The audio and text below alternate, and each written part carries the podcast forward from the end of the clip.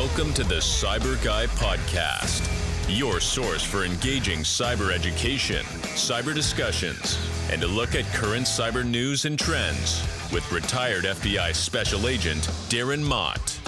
Hello, friends. Welcome to this summer series, the origin stories, episode four or five, whatever, I've lost track of the Cyber Guy podcast. I'm your host, retired FBI supervisory special agent Darren Mott. In this episode, I've been waiting for this one. Uh, Matt Lee, a cyber security influencer, hope he doesn't mind me calling him that, uh, on LinkedIn. You can find him there, Matt Lee from Pax8, and we will talk to him in a minute about his origin story. I've been waiting for this one for a while, so I hope you enjoy it as much as I sure I will enjoy um, conducting it. Um, a couple news items for you, not really cyber news related, but more podcast news related. Starting on September 1st. So, depending when you hear this, it may have already happened. If I hopefully I'm recording this on Tuesday, August 29th, and I hopefully I get it out either today or within the next day. So, um, but anyway, starting on September 1st in the morning will be the Cyber Smart New uh, Morning news update, I think is what I'm calling it. So it will be five to seven minutes of what happened overnight in the cyber world. You know, what's uh, what do you need to know to start your day when it comes to cybersecurity? Now, certainly. I am not the first one to come up with this particular plan. There are plenty of other guys that probably do it way better than I do. But something I knew I want to do is something to try to do five days a week, Monday through Friday. Cyber news in the morning. And then if there's interesting news that you're obviously interested in, you can go seek other sources and find that out. So I'll have all the links to those news articles. Uh, quickly kind of go over what it is, what it means to you as an individual or as a business owner, and then ideally, um, you can go about your day. So that's coming up again on September 1st, uh, every day in the morning. So it'll be on all your fine podcast providers. But without any further ado, let's get to this week's Cyber Guy origin story with Matt Lee. So when I started this origin series on the podcast, one of the one of the person people I was hoping I could get on was Matt Lee, the senior director of security and compliance at Pax8, and he is blessing me with his presence today. So Matt, thanks so much for taking the time to come on. Yeah, man, I'm glad to be here. I uh, I know for a fact we're all fighting the same good fight, and anything I can ever do to help and drive that mission for you, and I'm in. So I'm glad to be here. Right. So I think as, as I mentioned, the reason I'm doing this, I, I think people are, I think people are interested in how people got to where they are. Right. You're a huge cyber influencer on LinkedIn, 48,000 plus followers, and posting every day, and always out going around doing conferences. I know I follow your your pictures online on a daily basis. I, I followed Fair. the loss of the beard to the regaining of the beard and all that kind of stuff. So. was a Faustian bargain. so we raised a lot of money for charities. So That's awesome. so it's not about me though. So let's talk about how Matt Lee came to be Matt Lee. Yeah, man. Yeah, so I, I grew up in the South. I was from Pensacola initially. And, uh, you know, when I first got out of high school, I had this one goal of really just making money. I, I, I genuinely, that was it. I grew up without a lot. And my answer when everybody would ask me is, what are you going to be when you grow up? And the answer was rich. Uh, at least that was the statement, right? So I didn't really have a lot of set dreams then. But I did come out and I went straight into finance. Uh, I got my Series 7, 66 in life health variable annuities in uh, in Florida. I was one of the youngest in the state of Florida. Worked for different companies for a little bit. I was with American Express Financial Advisors for a few years and built a bit of a practice. And then ultimately started a pattern of leaving careers every four years like clockwork. Uh, I would either get mentally bored, morally offended, or what have you, and have both the capacitance and the drive to try to do something different. And you add to that that I was just perpetually, yes, they was, but I am perpetually curious. And I think one of the things that always drove me was I just needed to understand stuff. I wanted to understand something. So finance is fairly limited. I mean, once you get to a certain point, it's really pretty well the breadth of knowledge has been understood. And I'm being summative, but I left that and started it in banking. I went and was a private banker for a few years at a company called Wachovia Bank, and then after that, I went into uh, mortgages. Right, I had left, went actually went into a private practice a little while as an investor, uh, investment advisor, and sold that to a buddy of mine. And then I got into mortgages, uh, and what I learned was if you understand a system really well then there's room for manipulation in that system. And I'm going to give you a little Johnny foreshadow into hacking. Um, but it's this understanding that I was doing FHA loans for people with sub 300 credit scores or 300 credit scores. Why? Well, because FHA really didn't care about score. It only cared about the last 12 months payment history and being able to demonstrate the ability to meet a certain debt to income load for, for things, which meant you could go and get turned down by a lender and then ultimately go to HUD and have HUD approve it based on the parameters that were given. Bring that right back to that lender, and it's now a paper for someone with a 300 credit score and can be done. So yeah, go ahead. So I'm guessing is this around 2005, 2006, 2007 timeframe? It's it sure was. You're leading right into where the end of that came from. Okay. so you know, while all my friends were doing fog of mirror loans and and doing you know essentially we used to call them fog of mirror because all you had to do was show up no mm-hmm. income, no asset. yep, you're good, right? Mm-hmm. Uh, with big balloons, I was doing a fixed rate loan, right, and doing FHA. But because of that, I was getting people approved that wouldn't have been, and I charged four points on the front and I made four points on the back, and I was the ugliest, most abusive person to charge the most money because I could get it done, right? And so when 2008 happened and the collateral mortgaged dab, uh, the collateralized mortgage obligation collapsed, the CMO uh, collapsed that kind of bandwidth into the crash of 2008 from the big banks and the bailouts um, was was right there in that time frame. And so what's interesting was the market responded and said, "Okay, Matt, we know your little HUD trick and you can go get it approved. We're just not going to fund it without a certain credit score. and so while they met the spirit of the law, they did not fund it or come to the, the closing table. And so ultimately got out of mortgages and, and we're beating to death kind of the path that it went. But um, I've been involved in in buying and selling gold, numismatic and non-numismatic gold. Uh, what is that? Is, what is that? What does that mean? Yeah, so numismatic would be like collectible gold. So a 1940s gold piece that has this weird strike, you know, that becomes that collectible aspect. Whereas non-numismatic would be something that's just its inherent raw contemporaneous exchange of currency of its value, right? How much is this gold worth? Right. So let's say the same ounce of gold that's worth two thousand dollars might be a forty thousand dollar coin, because of its rarity, right, of, some sort. And so, so numismatic would be that rarity side of it, whereas non-numismatic would be just traditional bullion, gold, and, and melt value of things, right, in that regard. Um, and through that, that was during that 2008, 2009, 2010 kind of collapse. And so I had lots of people selling gold, uh, and and got involved in a few other things, and ended up traveling around the country buying and selling diamonds uh, with uh, two Armenian gentlemen. Uh, so during that time, diamonds were trading at, at a very low percentage of Rapaport. Uh, uh, 30 or so percent of wrap. And so we were buying post secondary market diamonds from the dealers that were pulling them out of rings. And then we were selling them in big, uh, in big tranches, essentially, if you will, uh, of diamonds. But, anyways, not the point. Quick question. Quick, I, quick question yeah. before you go further. So, you get out of high school and you got your Series 7. Did you go to college first, or was it you went right out of high school, studied for the Series 7, and started trading right then? Yeah, I had a full scholarship, and I was going for uh, a business and accounting degree at the time. Um, and I got into this macroeconomics class, and I learned a life lesson at that time. Uh, the life lesson was you can be right and wrong at the same exact time. Uh, and so I was disagreeing with her uh, thesis that she had stated in, in her in her class, uh, and then I wrote a paper to prove it which was not well received. so I, I, left business school at the time. I was already a Series 7 broker. I was making over a 100 grand a year as a kid. Uh, and so I just decided college wasn't for me uh, mm-hmm. and that, that I thought I'd be better off in the real world. So I got a two year degree, but I ultimately left and didn't finish college during that time. Uh, so that's a good call out, but I did learn that life lesson there. But after I got out of Diamonds and I, I moved and I started saying, you know what? I'm really in love with this technology thing. I think I want to go be a technician. And so I went from making really good money to starting as a ground level technician at a break fix MSP. So they had seven humans. We were just under a million in revenue. We're serving that small to mid sized business market, right? So think of it as your outsourced IT team that's switching from an hourly block model to pay me this much per person a month and I'll manage all your stuff. And that was the transition that was happening in that time frame. Um, and I realized very quickly that I wanted to be in IT.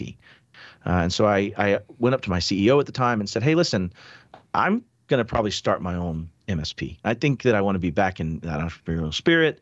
I want to be uh, in my own." And he said, "Well, I'll let you put your money where your mouth is, and you can buy a portion of this MSP. And so I did, uh, and that was in 2011. We grew that from 1 million to 3 million to 5 million to 8 million, merged to become 20 something million between four companies, and then ultimately uh, grew it to about 40 million or so in revenue. But during that time, I was in Wichita, Kansas we were dealing with the throws of 800 171, 800, 853 peel off to 800 171. It was pre CMMC conversation. It was during the don't worry, self attestation works mm-hmm. uh, model. And and I was realizing at that time that as an MSP, I had this relationship with a company called Anil, and they were fantastic. And and they they they said, Matt, you guys aren't meeting any of these things. Like a lot of the stuff that you are supposed to be doing for these companies, you don't have process in place. You don't have an SSP. You're not meeting these things for them. You don't have shared responsibility in place. Like all of those things were all true. Uh, and so I started getting kind of forced down that understanding of that security world very early in that process um, which still makes me a youngster. Um, but as as I went through that process, we merged to become a larger MSP, and this is kind of the real origin story of where I got started in in security. I'd been through a few incidents before. I had already been forcing my clients to go and get incident response and bring in the Mandiant teams and bring in the SpearTip teams and do that work, you know, for the people that were covered entities or that were things like medical or law uh, uh, uh, lawyers, people that had some already degree of you know potential outcome from their failure in that and wanted to have some forensics done. Um, but as we bought, as we merged to become that that four companies that got together and became a new entity, I was tapped as the director of security and compliance. I I didn't have any proof I knew what the hell I was doing. I had a a practitioner's uh, view of it, if that makes sense. So what year? What year was this roughly? This would have been in the very early stages of 2019. Okay. Uh, so this is actually the first time I actually held a director role of something of merit. Uh, I'd had the t- title before in the smaller MSP in a couple little places, but not not this is yours to own. Uh, and so as that happened, I happened to have traveled and met with a friend of mine that had been part of the first Kaseya incident, a guy named Eric Woodard. And Eric and I sat down and, and he starts crying as we're talking. And, and he's like, you know, Matt, it's my first time being back out of out out in the world after my major incident. I'm like, tell me, I don't know anything about this. And he goes on to explain that his company had been ransomed during the Kaseya event. All of his clients had sued him. He had dealt with all the problems. The insurance he thought he had in place didn't pay out. There were things that just blew up his world. And so he starts sharing with me these things. And they all were things that i'd learned in my training about cybersecurity right? They're all things that i'd like understood but they were all just things that were these nebulous things that wouldn't have mattered to me until you actually see it in practice and watch someone's demise from those things right? Like um, and so I wrote out this email, and it was called My Single Greatest Fear. Now, I can't reproduce this email because I was a security guy and I had encryption on it. I only have the subject, I don't have the body. it was encrypted. Uh, so good for me. One check for Matt on identity and encryption.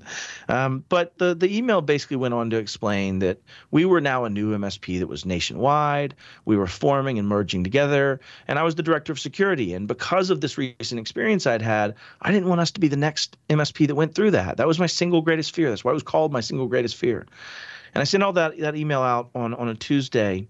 And I expected for it to be some grumblings because I said I was going to be taking away rights. I was going to be changing what people had access to. I was going to be reviewing principle of least privilege. I was going to be doing things like that, which pisses MSPs off. The technicians are like, what? I'm not good enough? So I send this email out and I get a response the next morning in Teams on Wednesday morning. And it said, Matt, that's my single greatest fear. I'm in your Florida office. I said, Well, we don't have a Florida office, so that's interesting. What do you mean? He says, Well, you guys acquired us when you merged. Wait, I'm the director of security. Nobody did any due diligence with me. what do you mean? Well, he goes on and he says, And we were ransomed and all of our clients were ransomed in February of 2019. And so this is my on my forefront of my mind. Yeah, I fucking imagine it mm. is, right? And so as I as I get this conversation, I think, okay, I need to go talk to the board. I want to have a conversation. And the conversation was this. I went on that evening and attended the Wednesday night board conversation, and I said one of two things has happened here. Either A, this company has misrepresented themselves during the due diligence process and haven't talked about this breach and haven't talked about this incident and playing out what's going on with it, or B, every one of you are greedy idiots. And I expected to be fired. I genuinely did, Darren. Right? I was like, I'm gonna get fired right here. Your loudmouth over over overloading your Jaybird end, right? And and I and I thought I was gonna be fired, but instead I wasn't. In fact, I was I was mansplained to. Mm. Uh, the way I would put it was, Matt, you don't understand business. We have an indemnification from them, and we're held harmless from any of that prior data. And I want you to know we also are smart enough that we have an insurance policy that's going to cover us if any of that comes back to us because we only bought their assets. We didn't buy the business. I said, listen, I'm going to say it to you as a security practitioner. I would have treated this very different in an integration than how they're set up today and how we brought them on if I had known this was in existence. I would just say that's the statement. Okay, we end the meeting. I go through Thursday. I, I, start working on what that plan looks like. What are we doing? Getting some data discovery of what exists. Okay, there's 1,200 endpoints on an old Kaseya server. All right, what does it look like for an integration? Why is integration not already moving forward? And then I get a text message Friday at 5:40 p.m. You being an FBI agent probably understand the relevancy of that time frame. Mm-hmm. But that text message said, "Matt, your single greatest fear came true." And I said, you're not messing with me. I know I was a jerk, Nick Nick Nyberg. I understand, but don't mess with me, bro. And he's like, no, I'm not. Genuinely, we have 1,200 endpoints. They're all detonating with ransomware. And as we dig into it, I spent the next 18 months of my life dealing with insurance filings, lawsuits, threatens, threatening lawsuits, dealing with whether this is a breach or not a breach, dealing with digital forensics teams, dealing with the former seller, dealing with all those things. You know, not just myself, but a whole team of us, um, to the end where basically REvil ransomware gang detonated 1,200 endpoints, of which about 240 fully detonated because they were using an in-memory attack. We were able to paste uh, uh, black hole paste bin and do a few things to make that less impactful when it went to go run that DNS.bat file it was trying to execute. But this was in a unique time.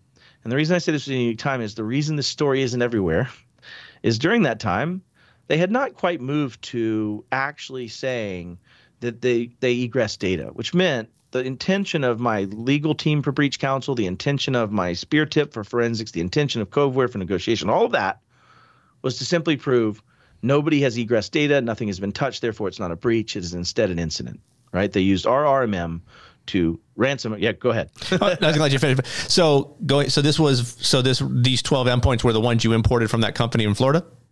1,200, and they were still running in their infrastructure. So they right. instead of integrating or moving them, they were all still running in their old Kaseya server, which sure. comes into the picture here in a bit. So did uh, uh, we'll did you go back that. to? No, is the part of the story going back to the board member and say, "Hey, guess what." you know what? Part of that story never made Matt have to do that because it was so big and so encompassing. Everybody knew it. Okay. I didn't have to say a single "I told you so." And was the insurance enough to cover it?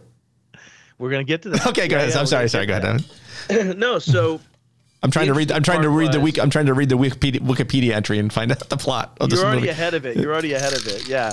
No. So the the point was we we ultimately um, didn't have to declare it as a breach. It was an incident. We didn't have to have breach reporting, right? It, and it was because most of your ransomware families in December of that year and some a little earlier shifted to double extortion. Mm-hmm. Had it been a double extortion situation, there would have been a lot different there, right? It would have been definitely a breach because they would have egressed data from each of those endpoints that they didn't actually touch here. They ran some script through an RMM, never actually touched the endpoints, but then encrypted the endpoints. But at that time, the software wasn't egressing data.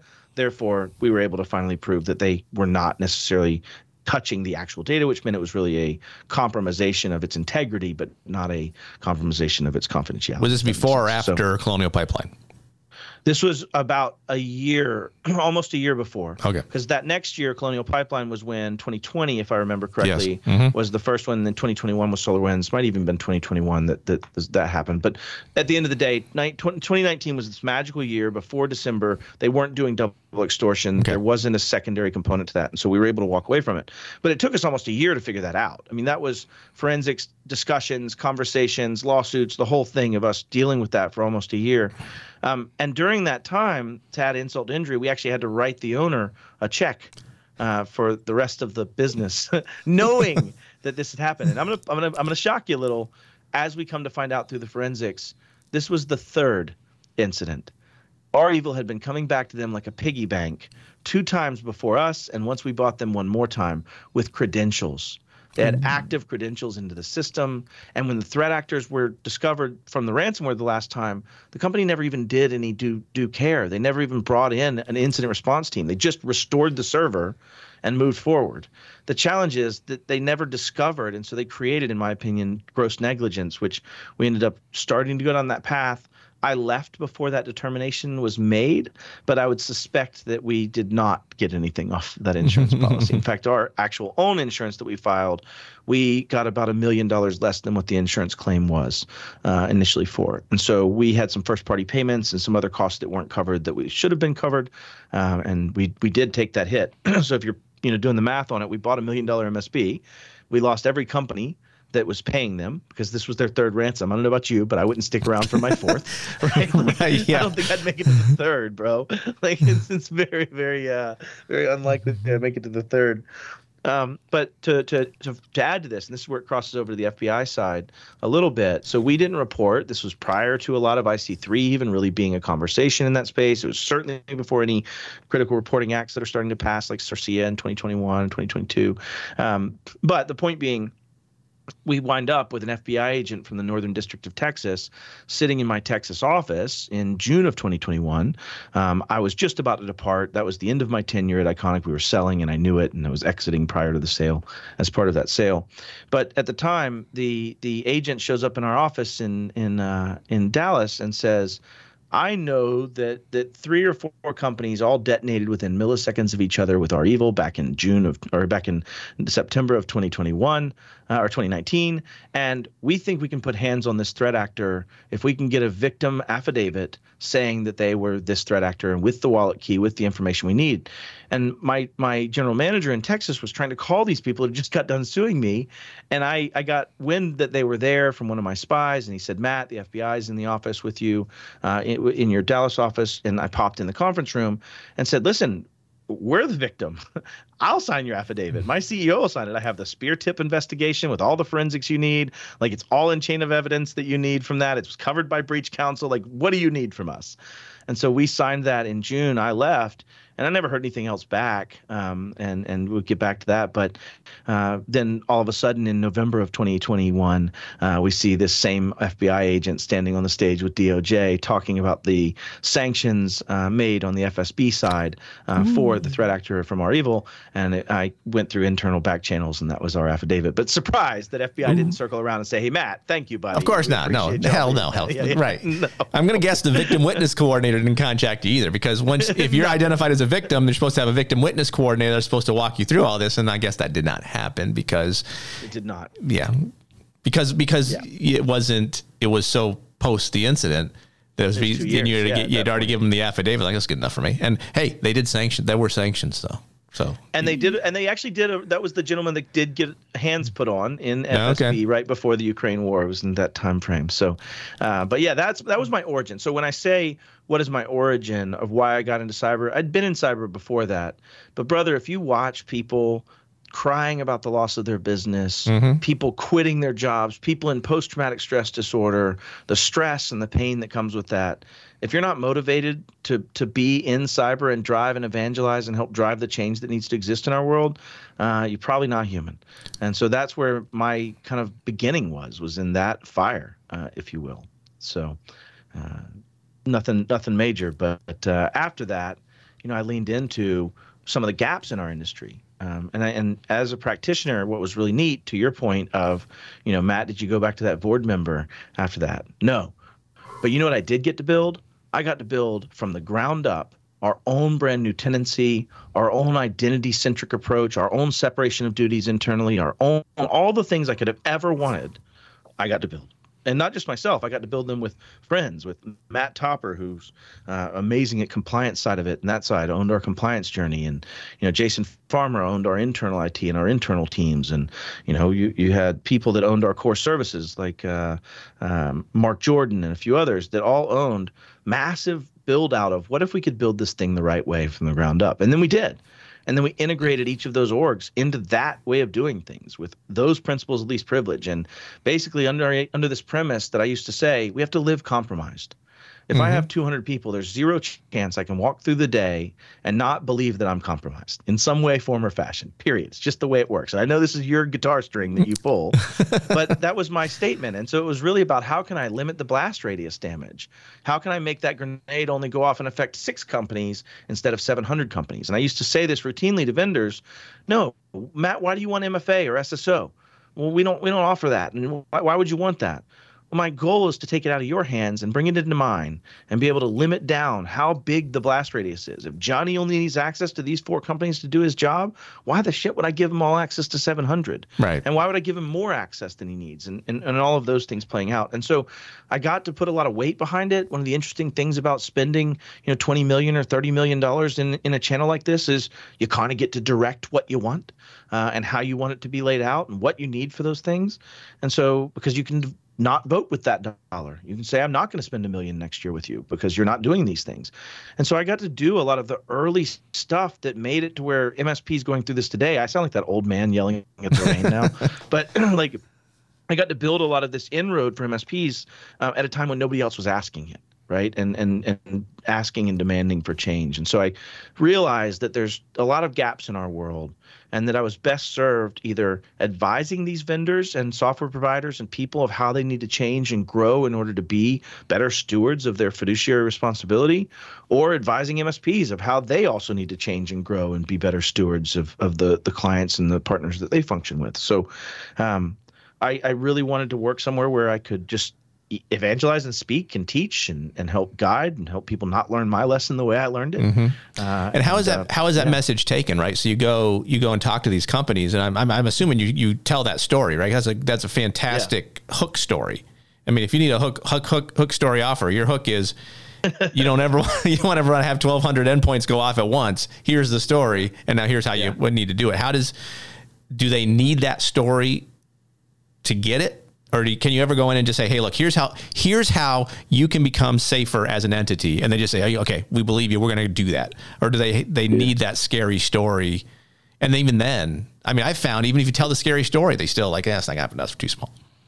Yeah, I think I think even if you took it away from too small, which again that's one of the words that's like the worst, like in reality. Right. Yeah. But even if you took it from that, even the biggest of enterprises suck at this, right? Aaron, like you know, if you go look yeah. at uh, recent breaches, the the major companies, I won't name the names, but you've got one bloke running a Plex server on a home asset that's used as a VPN into a development network, right? Like like come on, y'all. What about inventory control one? What about control two? What about like you're not doing any of these? Control six, you're or control seven, you're failing control seven. Like like all of these things. So nobody's doing it well. What I will say is, I think the industry is changing. If you look at the language coming with national cybersecurity strategy around secure by design, secure by default, there's actually incentivization now for companies to start giving a crap about that. It's mm-hmm. not much. It's the beginning stages of it, but you're starting to see it. So I think more and more people are willing to to to, to listen and want to hear it.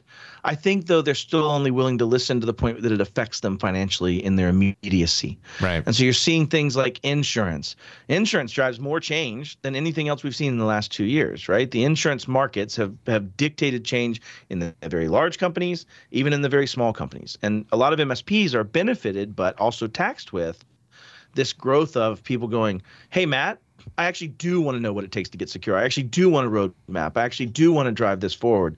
So I think that it's shifting, in my opinion, Darren. But I think the biggest gap still is in the vendor side, and that's where I love the you know 3.3 in the national cybersecurity strategy that starts saying we need to shift these forces. Market forces often make it to where the lowest of the low are the ones that receive the burden of the profit, if you will. And I'm certainly paraphrasing, but it's this understanding of saying people build shitty software and sell crappy software that has known bugs and vulnerabilities, was not secure by design, has no incentivization to rewrite that waterfall code from 14 years ago because it's still making money. And so you have consumers that are the brunt of that, that, that bear the brunt of that.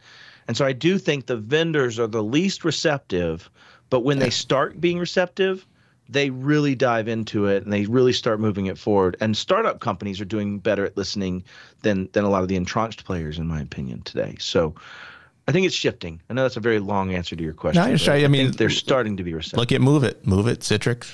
How long have how have those been going? They've been hey, worked for us for years. Why do we have to change anything? Oh, Critical yep. vulnerability? Oh, we'll fix that. Oh, yeah. second one? Yeah. Oh, well, yeah. Well, we're good now. Oh, third one. We'll Shoot. patch that one. Damn we'll it. Put another. At some point, you make a new tire instead of putting new right, exactly. If you're racing a motorcycle, yeah. like you don't keep patching the. right. There's a, there's a reason that Safelite will put a new windshield on on the third crack. They won't fill it.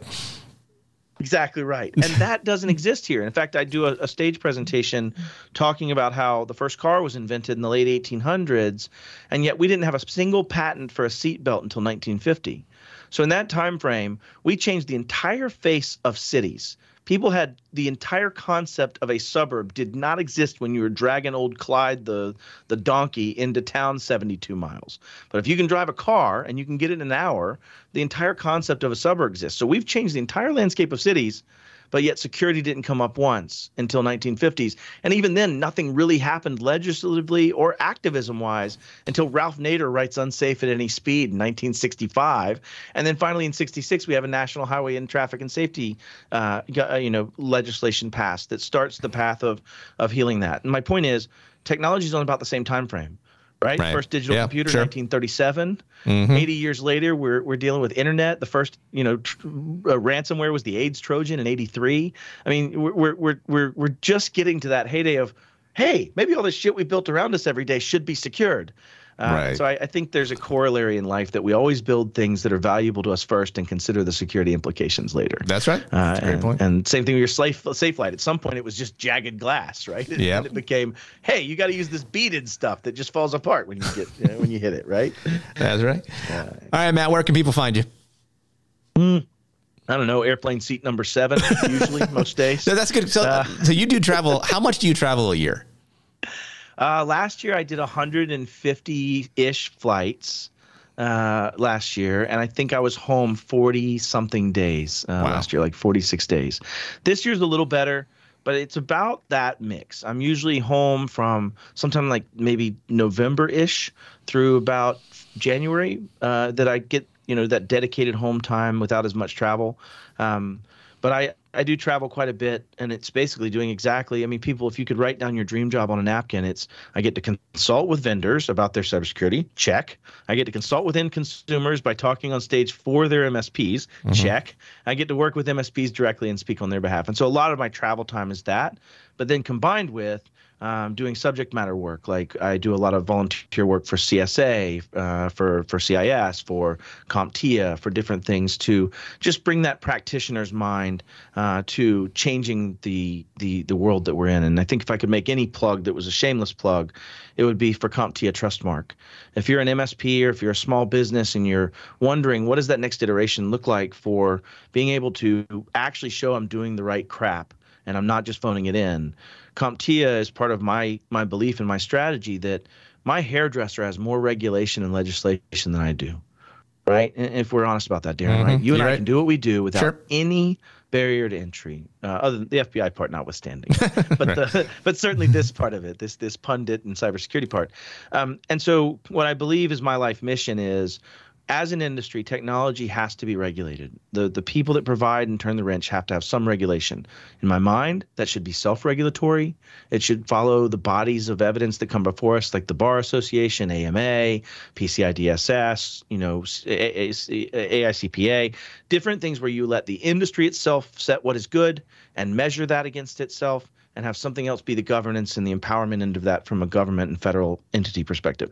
So I say all that to say you can't get to that stage unless you have some degree of critical mass of what is okay and what's acceptable. Mm-hmm. I chose CompTIA because they're big enough. They have enough speed. They have enough dedication to it. They've already written tests where we're building CompTIA Trustmark.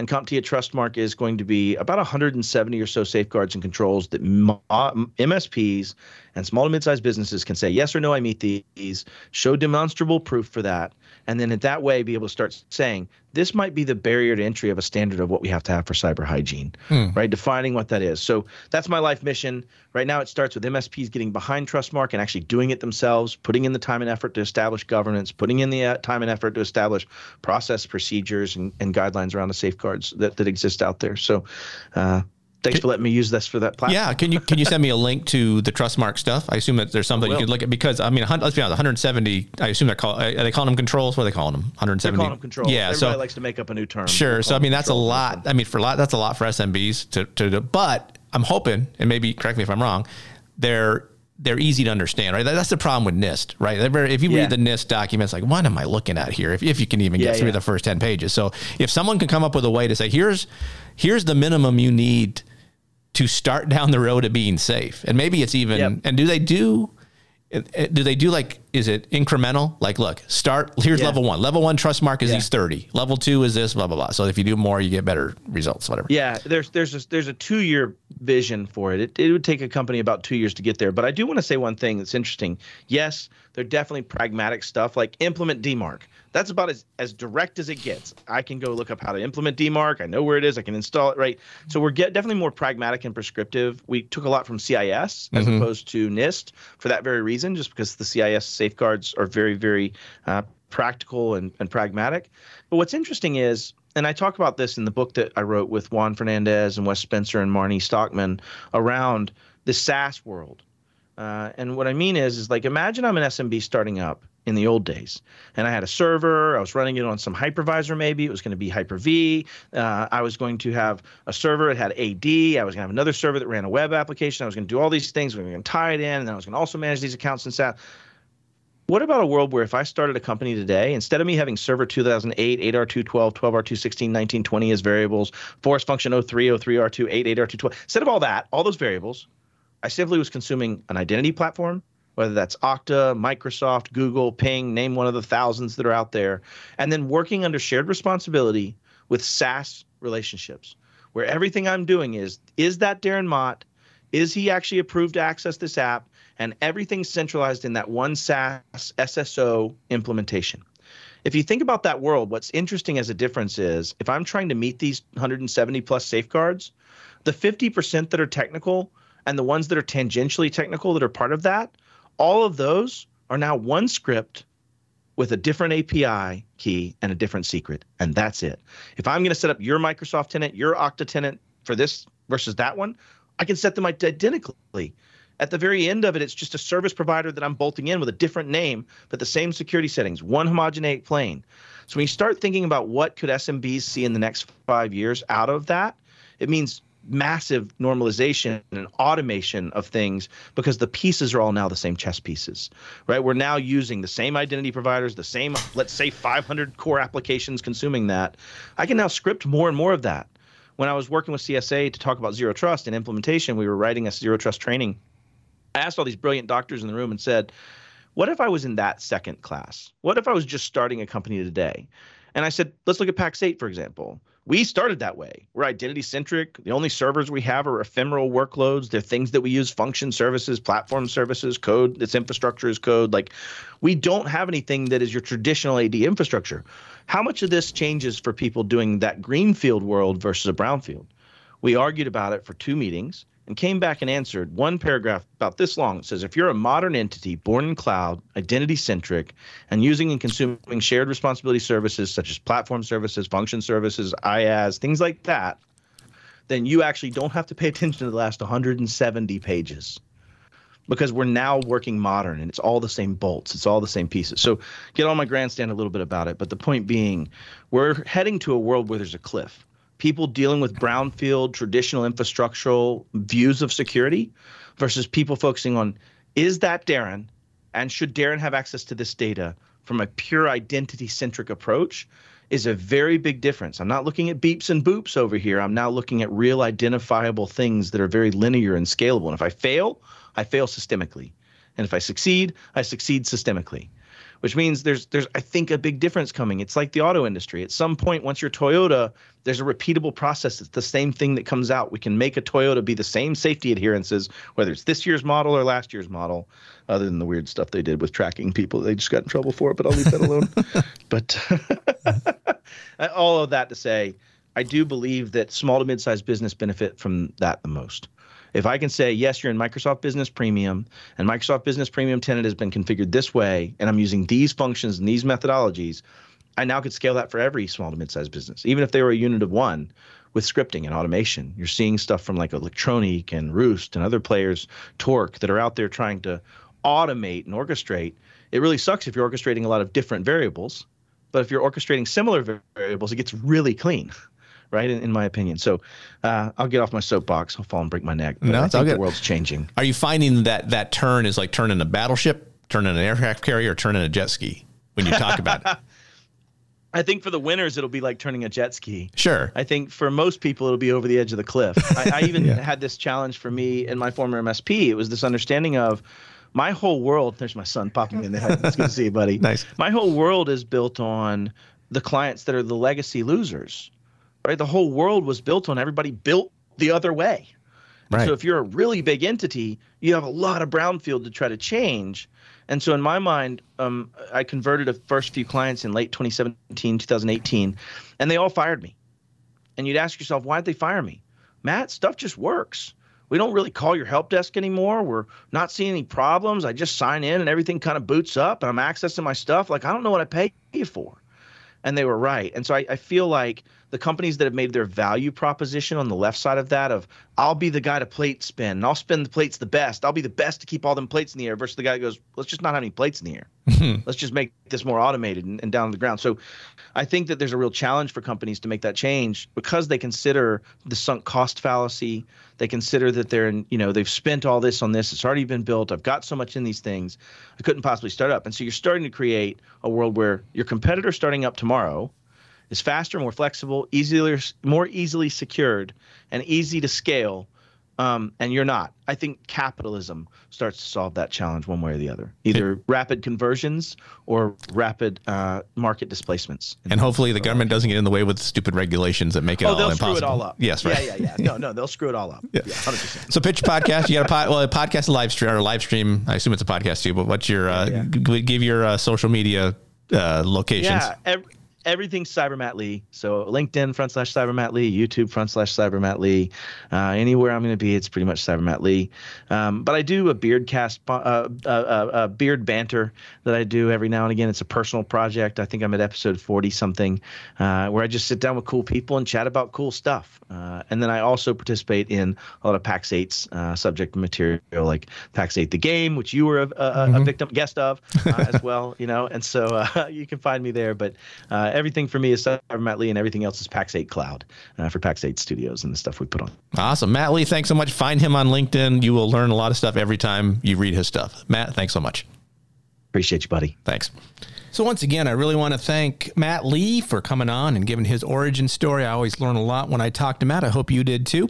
That was uh, a great interview, and again, I appreciate his time coming on. If you are interested in giving your origin story, feel free to contact me, Darren at thecyburguy.com or find me on LinkedIn, Darren, uh, I'm sorry, linkedin.com slash IN slash Darren Mott, D-A-R-R-E-N, M-O-T-T. I'll send you a Calendly link and we'll set up a time and we'll do it just like we did it with Matt. So uh, as always, I very much appreciate your time to uh, download, uh, review, subscribe to the podcast. It helps me out.